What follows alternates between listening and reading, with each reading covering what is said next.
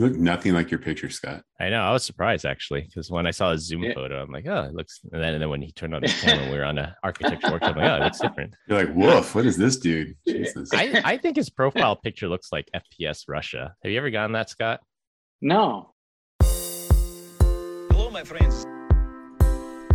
Thank you for joining us for the PEBCAK podcast, a weekly information security show featuring some all around good people. It is week 18 of 2022. I'm Chris Louie, and happy to report no audio issues from last week's podcast. Happy Asian Pacific American Heritage Month and early Cinco de Mayo to everyone. With me, I have my co host Brian Deitch, who has no fear of swine flu and eating skinless grilled chicken by the bucket load. I believe it was FDR that said the only thing to fear is fear itself, and then also realizing you left your phone on the plane. And what, what's this IP address you put in the show notes here? You know, I was looking for that IP address earlier. I must have pasted it into the wrong window. I'm like, why isn't that working? That's funny. That's funny. That's my home I IP love address. Copy paste there. Yeah. That's so funny. I was I was just on a call with you, man. I was like, why is this thing not pasting? There it Oh. is. I just left my phone in a taxi this weekend, so there's that. A taxi? What are you, a dinosaur? Jesus. Don't you mean Uber or Well, it Lyft? Was car service. We were on Sanibel Island, and so they Uber doesn't operate over there. Uh, and then how do you call the service to let them know? Like, oh, God, I have It- no phone. My my wife had her phone, thankfully. Did you run after the, the, the taxi? Um, and so we had registered the car service like via text or whatever. So I was able to text them, and they're like, "Oh yeah, we have it." So when we were using them to go back from where we came from, so uh, the another driver came and had the phone with them, so it was all good. Nice. Nice. Happy ending. No Glenn this week. He had a last minute emergency and had to drop, but he should be back on next week. This week's guest is Scott Savage, who I all bet you can guess his childhood nickname. Oh, yeah! Scott, would you like to introduce yourself?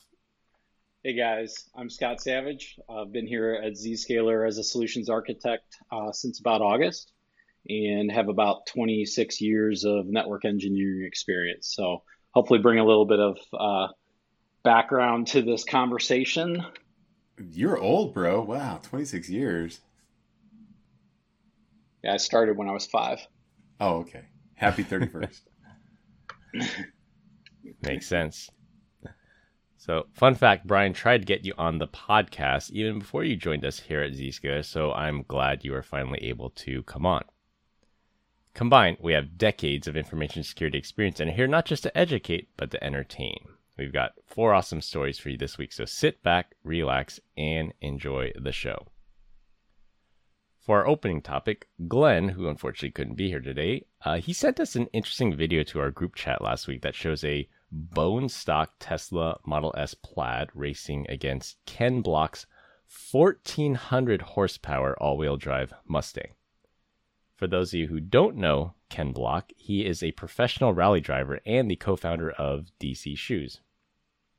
A link to the video will be in the show notes, but this video is yet another example of how Tesla continues to amaze me. We talked on a past episode about driving exotic cars, and for your money, you really can't beat the Model S Plaid. So, spoiler alert if you haven't watched the full video yet, pause the podcast and come back after you watch it if you don't want to hear the result of the race. The race starts about, at about the 10 minute 30 second mark. Now, the Mustang wins the quarter mile, quarter mile by about three car lengths, and you know, under ideal conditions, the Model S Plaid could do the quarter mile in around nine seconds, which is really, really fast. And I was telling the guys, even though the Model S Plaid lost in the quarter mile race, the Plaid pulls ahead at first because the instant torque from the three electric motors, but the Model S Plaid is a daily driver. It has leather seats, it has a stereo, it was running on road tires. You know, I could comfortably drive it from San Francisco to Los Angeles, and the Mustang was built for one explicit purpose, and that's to drive in a straight quarter mile line very, very fast. It's loud, it's got one bucket seat, it's not even street legal. So, you know, the Plaid is by no means cheap at around 140,000 here in the US, but you get a lot of bang for your buck. What did what did you guys think about the video?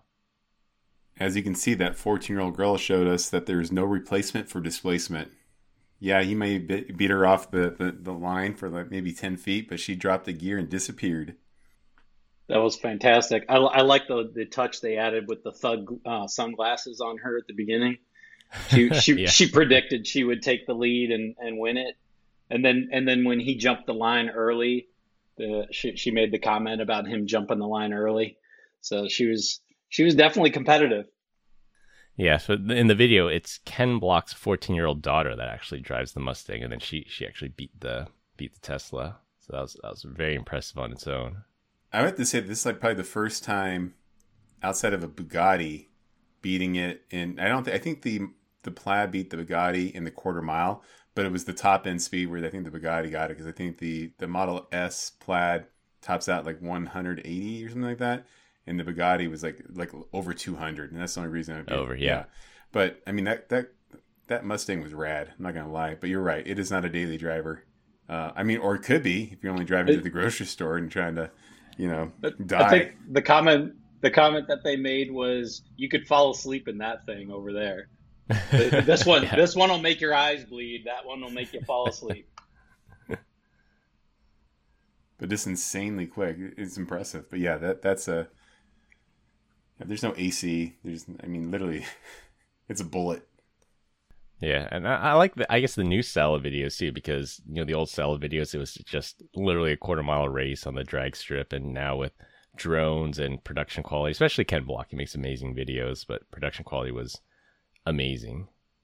Didn't they do a couple other races too, where they gave the the Model S like a couple car links head start, and it was a little bit closer?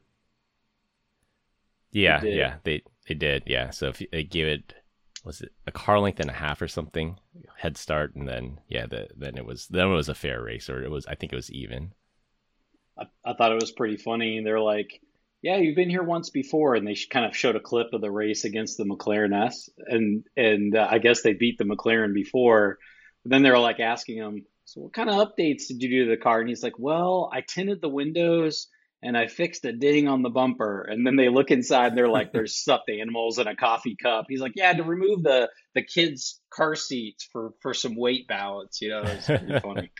Yeah, uh, it's a good video. uh, And yeah, the Model S Plaid you just can't beat it. But I think the I- wait list right now is like minimum six months. I like the steering wheel. Reminds me of Knight Rider from the '80s. I think that's yeah, that's probably the most radical change or the most controversial change would be the yoke steering wheel instead of a circle. It's just two grips you hold on the side, which I think is supposed to mimic an airplane yoke. I think that's why they did it. I need to name my car low. Kit. Now that I think about it, Do you have do you have the black one and you can get the LED light strip in the front? that's a great idea. A black car in Arizona doesn't work for me though. A white car in Arizona barely works. The Macho Man's choking in the background. Sorry, I got something in my throat. Must be that sweet tea. That's what it is. I think there are videos of people that because Brian, your Tesla has the external speaker now, so I think by law, after a certain year, all electric cars have to have a speaker that play noise, so people that are like I think icing dogs can can hear them coming.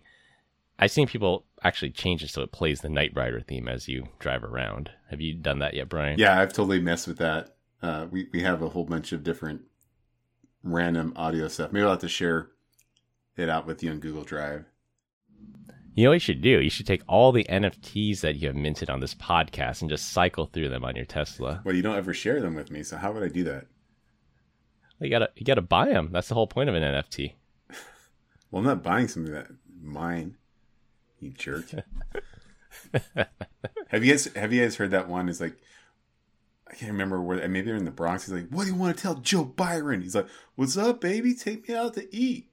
That's one of the ones that we use for in the car self parking. Nice. All right, for our first topic, we have a tale as old as time with a new twist. MetaMask is a popular cryptocurrency wallet used to store crypto coins and NFTs. Speaking of NFTs, they offer an iOS application, and as a feature, you you can back up your 12 word recovery seed phrase. The 12 word seed phrase is used to generate the private keys of a wallet and if you have those 12 words, it gives you full control of everything in the wallet. Well, in a coordinated attack, a MetaMask user was sent several spoofed text messages that their iCloud account was locked. The user then received an incoming telephone call from Apple Inc. through a spoofed phone number, so it actually shows up as the official Apple support uh, when you look at it on the iPhone. The person posing as an Apple support technician asked for the six digit multi factor authentication code generated at the time of login. I think you can see where this is going. The victim handed over the six digit code, and the attackers were able to log into their iCloud account, retrieve the 12 word seed phrase backup, and in this case, the victim lost $655,000 worth of cryptocurrency and tokens. Holy crap, that is a lot of money to just have sitting around in crypto. I mean, that wasn't you, was it? It was not me. I would never allow that much money to sit in a hot wallet. Oh, so what's in your cold wallet then? Not much, since the IRS is probably listening to this. was it you, Mr. Scott Savage? Absolutely not. I wouldn't keep a thousand dollars in there, let alone six hundred fifty-five. That's a lot of scratch, man.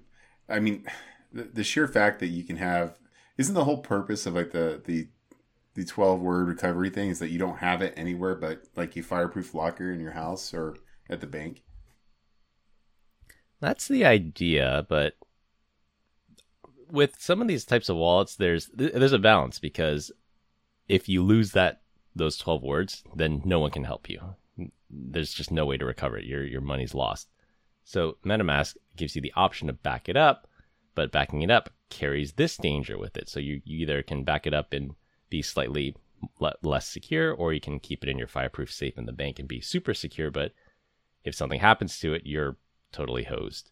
I just don't understand how somebody with six hundred fifty-five thousand dollars in crypto is dumb enough to fall for this. Like I've like I had a, a, side iPhone that I was just like doing something weird with, right? and just to try to get that thing signed into my account was like an act of God, right? And like multi-factor authentication. I have to prove this device. I can see it. Like I, I don't understand that. I, I, I have trouble buying movies on Apple TV. Let like with all I mean I, I have my accounts locked down so that you can't just purchase from anywhere. But the process that they make you go through it's so non-intuitive and hey i need this password. Hey is this really you? Right? It's like double check here and check your apple app and do all these things. And, and it drives me nuts because there's so many different checks and balances that complicate the process. Um, so yeah tough to buy a movie let alone get into a crypto wallet yeah, I've gotten stuck in like infinite loops where it says go to this computer, get get the code, and then I plug in the code, and then it, it says then it like regenerates another code. Like, go to your iPhone and get this code, and then I go to my iPhone and get the code, and then then my iPhone asks me for a code, and then I have to go back to the Mac and get the. I've gotten stuck in this endless loop, and searching on Apple's forums, I'm I'm not alone in this. So yeah, like like you said, I'm I'm surprised this worked the first time. I think the dude was lying. I think he had 655 Shiba Inu tokens, Shiba Inu coins, Shiba Inu coins, which is fifteen dollars. this makes way more sense. Think about it, right? Right. Mm-hmm. By the way, I'm, speaking of NFTs, there's like Nike shoes, like NFTs, like they're selling for like seven or eight thousand dollars right now. You can't even wear them. Yeah, this is a picture. 3D picture. Well, you can't wear them on your physical feet, but you can wear them on your virtual feet in the metaverse. I'll tell you what, if I ever have a pair of eight thousand dollar virtual Nike shoes, I'm gonna walk around and kick some. there you go. Leave, leave my you it here first. on your forehead. How about that? Little swoosh. This is gonna be so weird once we all enter the metaverse and yeah, we're wearing seven thousand dollar Nike shoes, and you'll have your bored ape hanging up in your your living room. Dude, like we're like I kind of experienced that the other day. I went to like my like customer facing meeting, and everyone's like kind of like dressed, you know, nice. They got blazers on, you know, white shirts, button down, tucked in, you know, like penny loafers, and then in comes this dude. He's got like like I don't even know, like crop top jeans on, like some radical looking shoes, and then like a skin tight shirt and a and a hat on his head backwards with the word weed on the side And I'm like, how are we in the same meeting, man? I don't understand what the heck is going on. And then on top of that, we are vibing the whole time. Like he was just getting like anything I was saying. He's like, I get it, bro. I get it. I'm like, I don't know if I want you to get it, but I appreciate it. I need, I need, I need the guy with the money to get it. But yeah, he was. I have no idea. Like you, you have to like know your audience. I'm like, this guy has to be like a Bitcoin billionaire. I don't know what's going on right now. The world has failed me.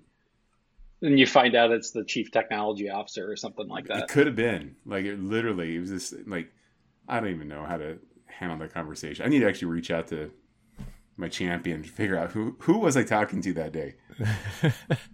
yeah, he, he found out he's the guy with the money. yeah, well that's great. He was vibing, so he, he's getting it. Yeah, I was trying to think. There, there was. I mean, that's like the stereotype that you go into a corporate office and everyone is really professional. Then in comes the IT guy. I guess that was that was sort of like Boris from GoldenEye to throw it back to another episode. That he was kind of like the Hawaiian shirt guy, the goofy guy, and always told inappropriate jokes. Everyone put up with him because he was good at his job.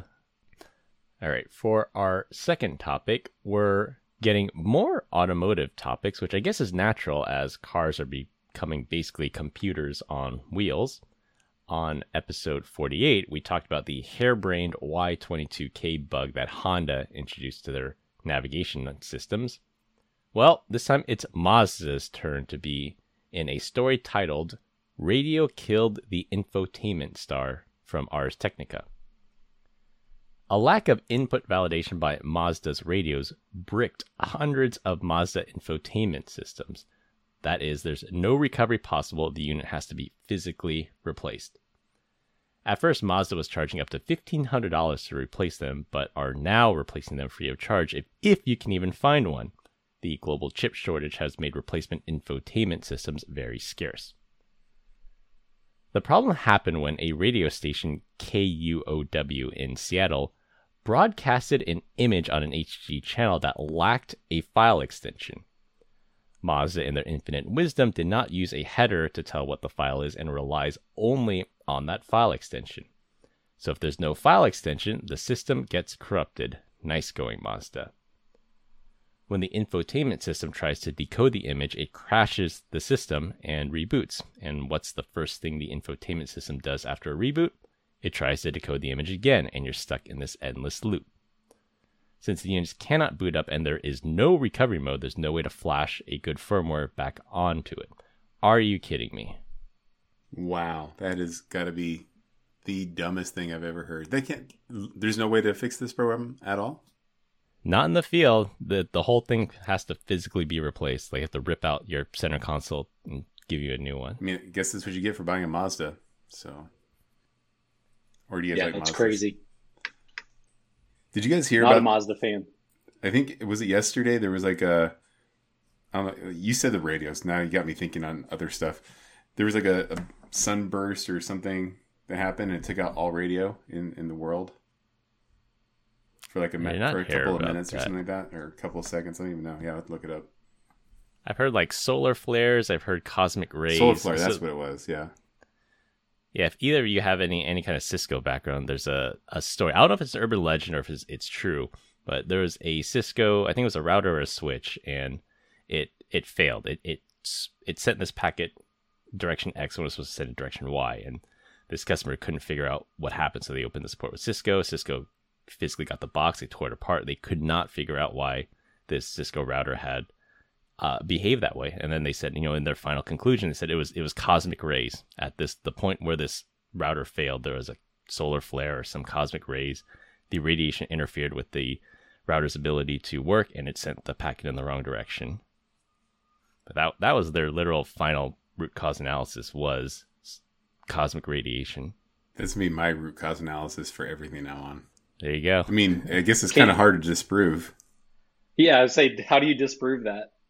it's like prove me wrong. Go.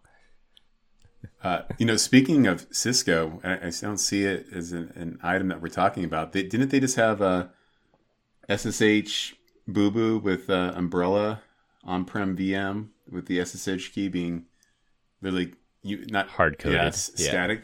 You know what's funny about that? I was reading uh, the exact same thing happened to F5 back, you know, like in like version 10. Do you guys remember that? I don't remember. I don't remember hearing that, but hard coded SSH keys are more common than you think. Yeah, it was it was wild because we had like I don't know like seventy eight devices when I was on the customer side, and it's like there's no way. And then sure enough, it was static, and it just like you just log into whatever you want. And uh, yeah, that was a boo boo. But you know, kudos to the developers, or I should say the the researchers that are out there just looking for these things. Like I, I never would have thought like I'm gonna spin up a VM, look at the uh, you know the SSH fingerprint and then log that and then spin up another one. It's just just to see if it's the same. Like it's so insane that that would even happen. I think it usually happens when you dump the firmware. So you have to dump the firmware, reverse engineer it, and then I think that's where the researchers see that there's a static key instead of something that's you know best practice is it's it's dynamically generated at at, at time of boot. That every device should have a different one, but they can see and see that it's actually hard coded. Uh, so you think they were hard coding it? They weren't actually looking at the uh, SSH known key host file. It it's possible they they probably might have went into the the code. Uh, I think there's a virtual appliance, so this wasn't actually a a piece of hardware, but that's typically how they do it, is they dump the firmware and then they analyze it. Stupid solar This, flares. this sounds like the this sounds like the guys that try to break into uh, the AT and T gateways so that they don't have to use their their uh, piece of junk router that they provide. They go and they reverse reverse engineer the firmware, grab the certificate out of it for the 802.1x handshake. I don't know the story. Explain more. So AT&T locks you in to use their gateway that they provide, and what they're doing on their fiber network is um, authenticating the device based on a certificate. So when you log on, you don't just get network access until the device itself cer- is is um, authenticated with its certificate. Well, customers that don't like their garbage router and want to use like pfSense or something like that, they will go and dump the certificate off the device. You can actually pull the firmware and get that certificate um, extracted. You can take that certificate, you can drop it on like a Ubiquiti router or uh, firewall, and you can actually proxy the 802.1x conversation and use that certificate as your authentication mechanism for your non AT&T device. Oh, that's beautiful. So it's like for like home internet then, Yeah, and this is what you're doing. Um, I haven't got it working. Uh, I haven't got it working with the latest firmware. The new the new OS on Ubiquiti uh, doesn't have the scripting capability, uh, but there's a Python script out there that you can actually leverage to um, perform that essentially proxy that 802.1x conversation. Oh, that's crazy.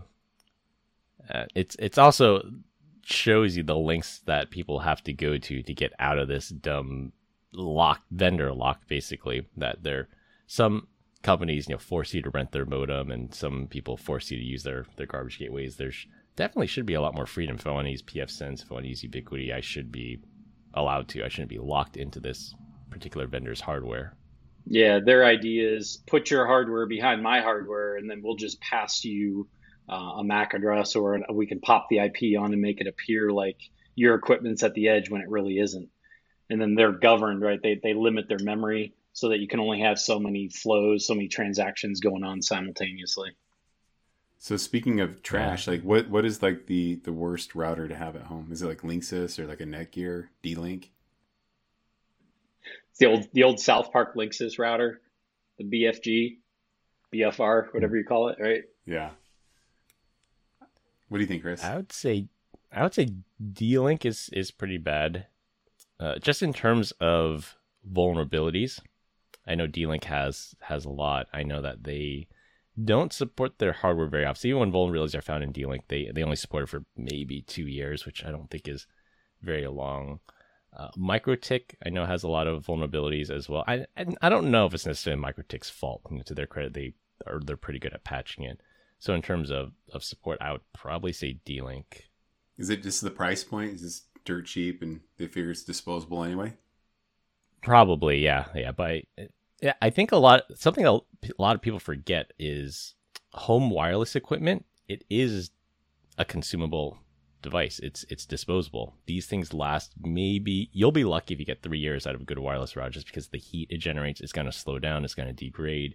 Um, I try to replace my equipment probably about once every three years or so, just to keep the speeds up and reliable. But yeah, that three years out of a good wireless router is, is probably good, and then and then it's time to move on to something else. So what what's the best then for our listeners? On the home side, so on the consumer side, like any like like Ruckus or Aruba, you know, if you can get your hands on that, those are those are pretty good. But on for most people, I would say Ubiquiti. I actually got a Google Mesh system for for the new house, and I've actually been pretty happy with with that. That's plug and play, pretty friendly. It doesn't have as many features as the Ubiquiti, but in terms of if all you have to do is stream, go to work, and browse Facebook, can't go wrong with like a, a Google Home Mesh system. Is that thing phoning home all the time? Oh yeah, oh yeah. It's it's owned by Google, so yeah. All right. I'm a Ubiquiti fan as well. What about you, Savage? What do you think? I've definitely become a Ubiquiti fan over the past year. Um, I was running, I used to run a lot of Cisco gear that I had that was older hardware, and I I upgraded to some Meraki equipment, and just too many issues with Meraki. There was a lot of support challenges and problems that I had. So moving to Ubiquiti has really uh, made things a lot more supportable and, and I, I consider them i don't have to support them so they're much more friendly to me so there's nothing really i have to do. It's pretty much set itself up uh, pretty easily. So. My only complaint is i wish i could just say for Ubiquiti auto upgrade to one version back. Just i don't ever want to think about it just automatically do it but i'm having to log in probably two or three times a year to check. But i can also do it from my phone which is pretty cool. So yeah they have a good app. I like i like their app. You have Definitely. the cloud key, Brian? I do not want to tell you. Someone's going to attack your cloud key.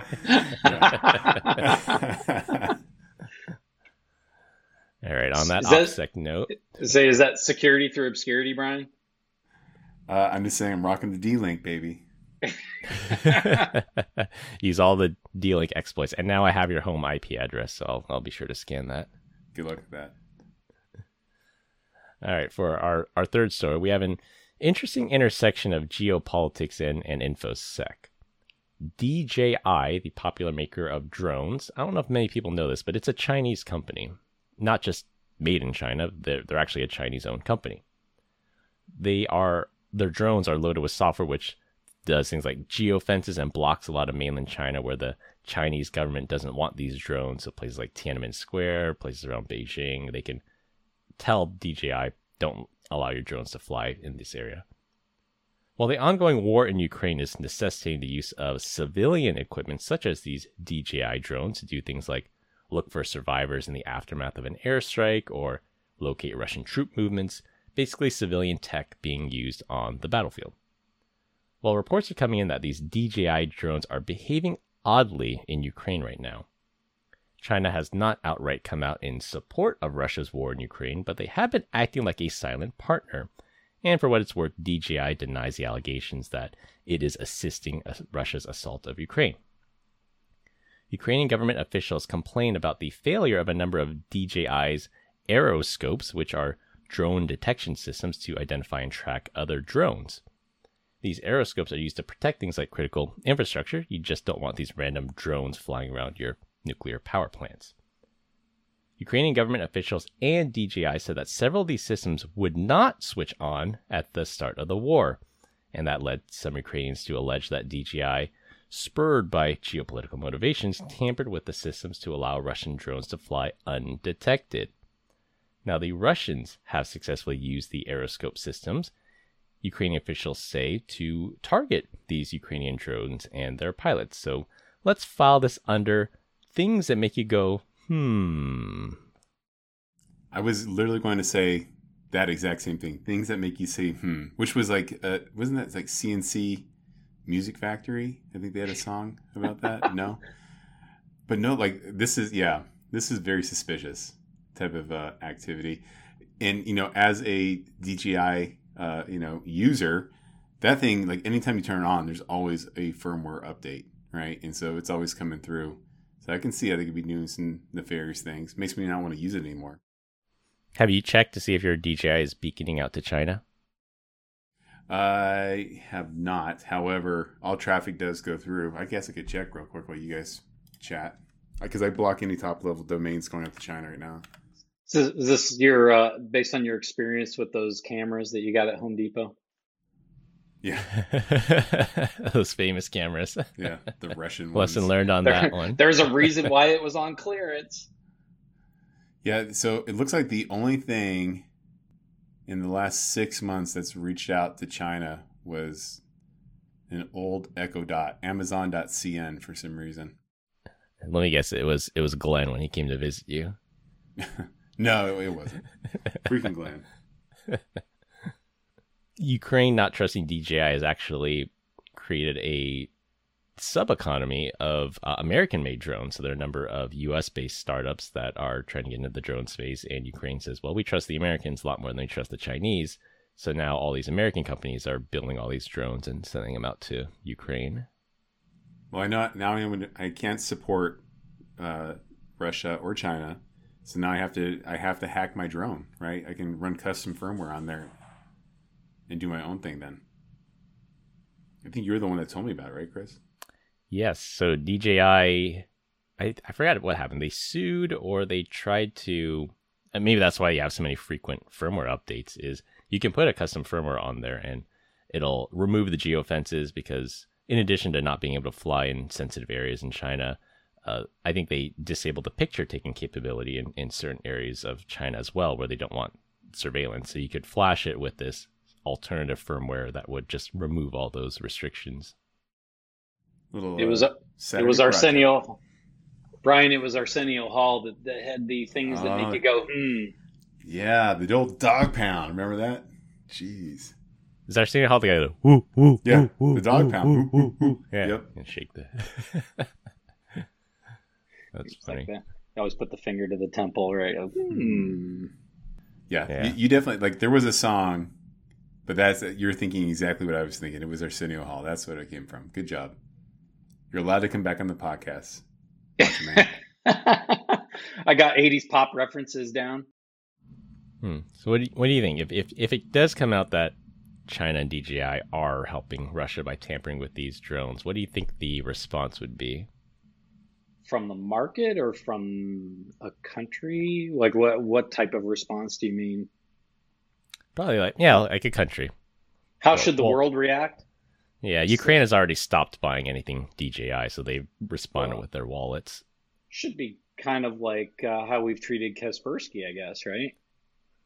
Just put them on the the sanction list, the the, the no, no not friendly list. The no fly Oh. list. Mm, oh, that's a good one. I like that. yeah, They've been PNG, persona non grata. yeah. Uh, I mean, if you're doing that, I guess you're dead to me. Anybody want to buy a drone? so you don't want to support them, but you don't want to lose out on money either. Yeah, exactly. I like looking at them. I got three battery packs. Things ready to fly. I do like my drone, man. Anytime we go hiking or off roading, it's great to have. By the way, so the other day, I I shouldn't even be saying this, but got I was done at the gym kind of early, and it was like sunset, and they're like right across the street from the gym.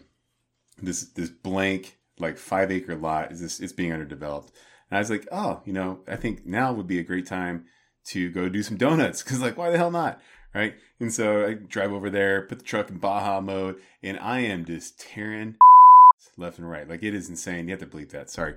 But i just i was so sad that i didn't ca- like because of the sunset and the amount of dust that was being kicked up it was like it was just beautiful. It had this orange hue to it and i was like man this is rad like i'm just i'm just going through and it's this mountain of dust and then all of a sudden uh, as i'm pulling back onto the main road I realized that all traffic has come to a dead stop because visibility went to zero. Like it was so much dust, and at, like like kind of like rush hour time. Like it, like nobody was doing. I, I kind of felt bad, but it was so much fun. I just wish I had the drone at that point in time to capture it because it was beautiful. Yeah, it's it's always good to create video evidence of your crimes to be used at your trial.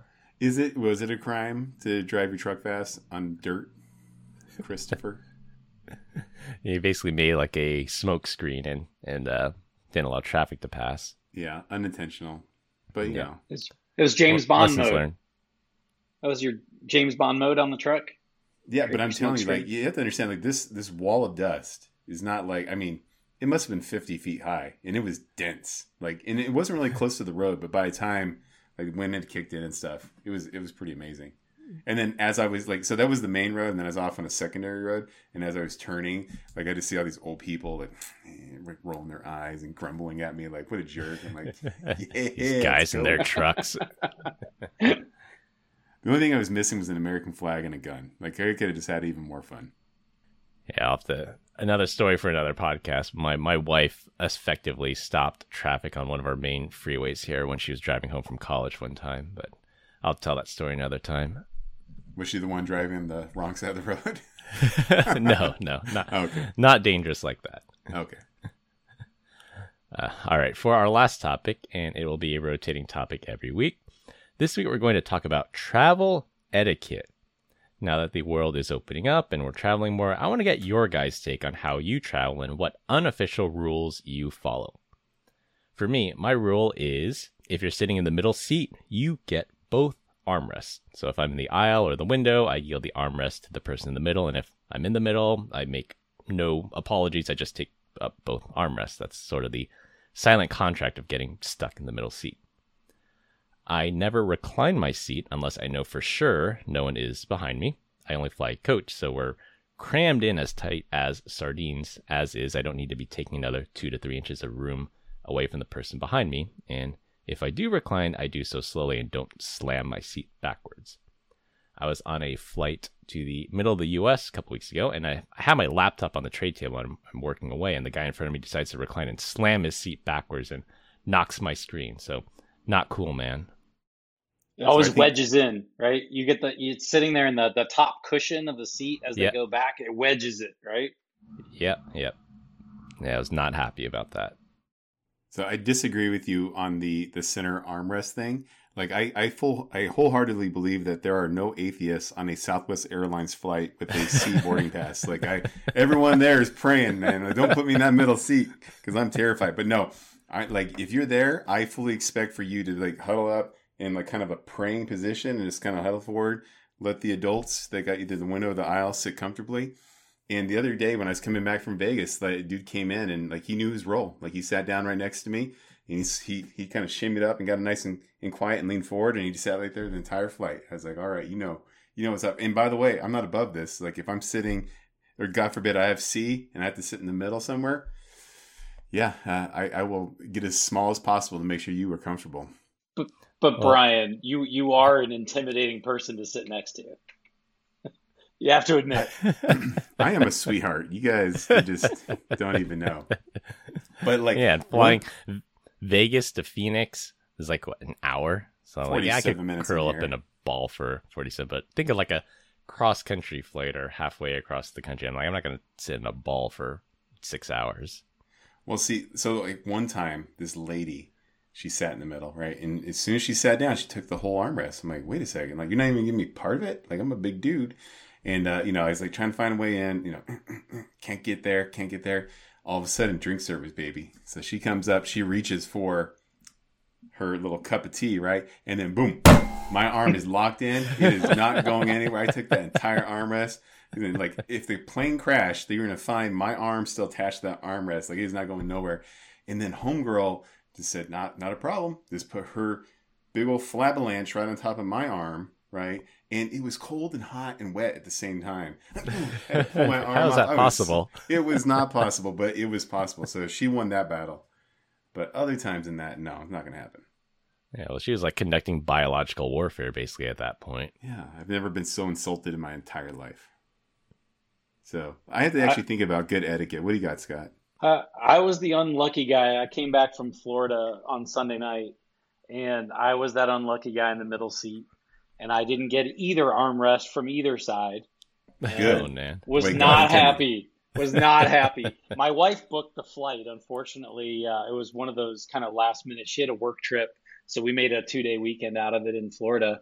And she booked the flight maybe ten days before, and so there were no seats, right? So there was nothing left and I'm like, I am never flying on this airline again. I won't say names, but I, I'm I'm partial to the one that's based here in Dallas and not the one that's based in Chicago.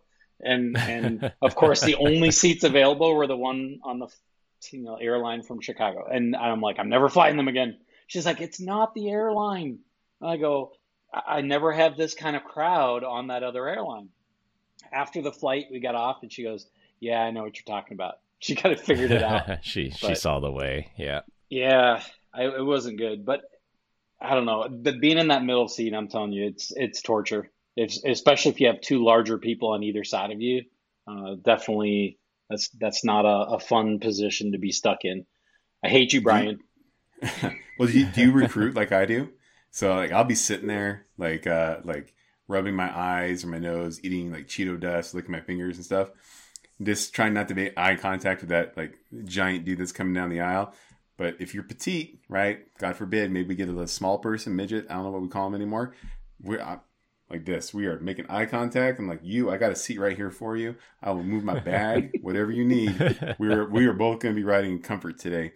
And uh, you know, on that note, like we tend to fly a lot on Southwest, so there is no first class, right? It's just like three seats. It's cattle herding at best.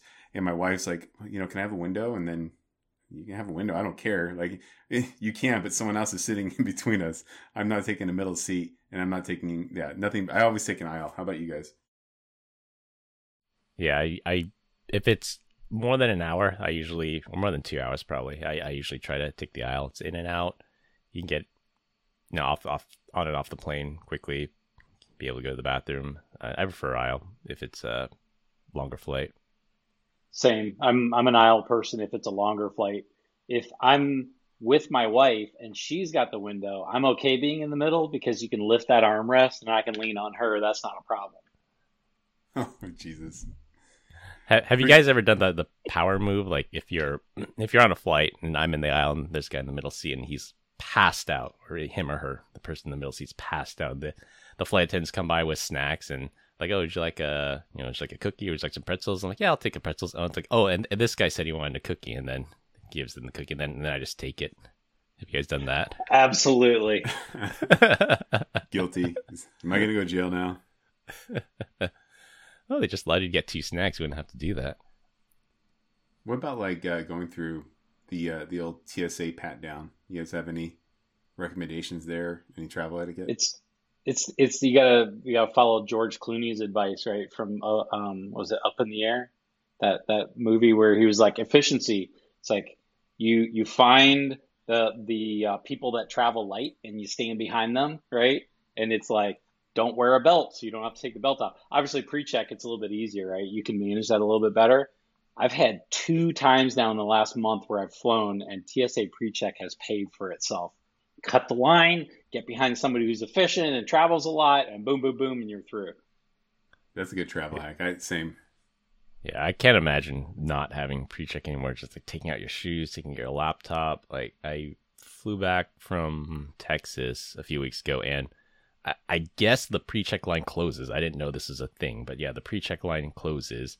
Like you don't have to take off your shoes. You still have to go through with everybody else. It wasn't that crowded, but you still have to take out your laptop. So you have to take out your laptop, your iPad, and anything else. And this happened to me twice. That I travel with my Amazon Kindle e-reader, and when they say take out your tablet, I think of iPad. But nope, you got to take out your Kindle too. And so I had to go through again because I didn't take out my Kindle because that qualified as a tablet that you have to take out. So yeah, I I can't imagine living without pre-check.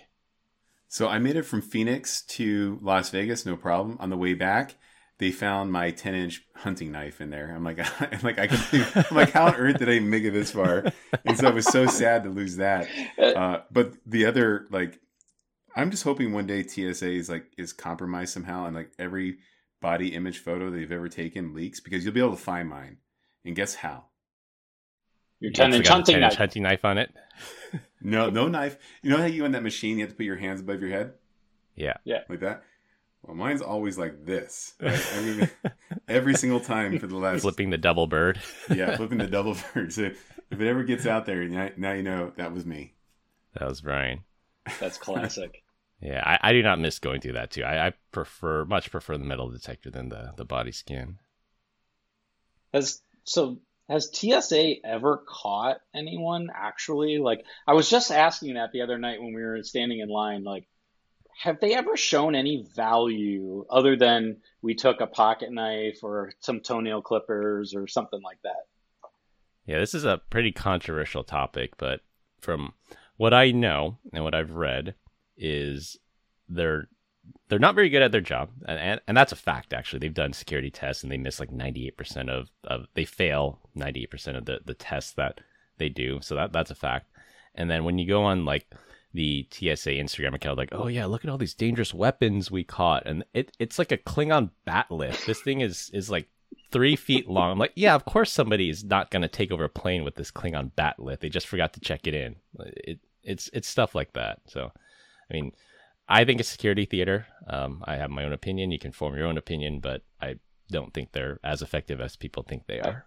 It's funny because I used to fly when I worked um, for a bank out east. I used to fly probably every two or three weeks, and I had flown with the same bag and the same stuff, like, you know, never repack. It's always in there for months. And all of a sudden, I'm, I'm, um, I was flying out of Richmond and um, I go through the TSA line and I'm telling you, they found, I had like a pen knife and I forgot it was in there, but it was buried in my bag and they found it. I'm like, you do realize I've flown like 20 flights in the last year with this in this bag, yeah. and no one's ever caught it, right? It was crazy. It's like, oh, so we have a, a repeat offender, Mr. Savage. Over and over, redundantly a lot. I'm still missing my knife. Do you do you miss that pen knife now? Absolutely. Yeah, it's a bummer. I'll buy you a new one. No, I won't. But All right. Well, we continue to get great comments about our dad joke of the week. Dad joke of the week. This week, our guest Scott is up. Oh boy, here we go. You guys ready for this one? Go for it. Knock my socks off. Do you guys know what the difference between black eyed peas and chickpeas is? Something about no. Fergie's got to be in there. black eyed peas can sing us a song, but chickpeas can only hum us one. Ah, because chickpeas make hummus. Yep. Oh my gosh. Hummus. it's always bad when you have to explain the joke.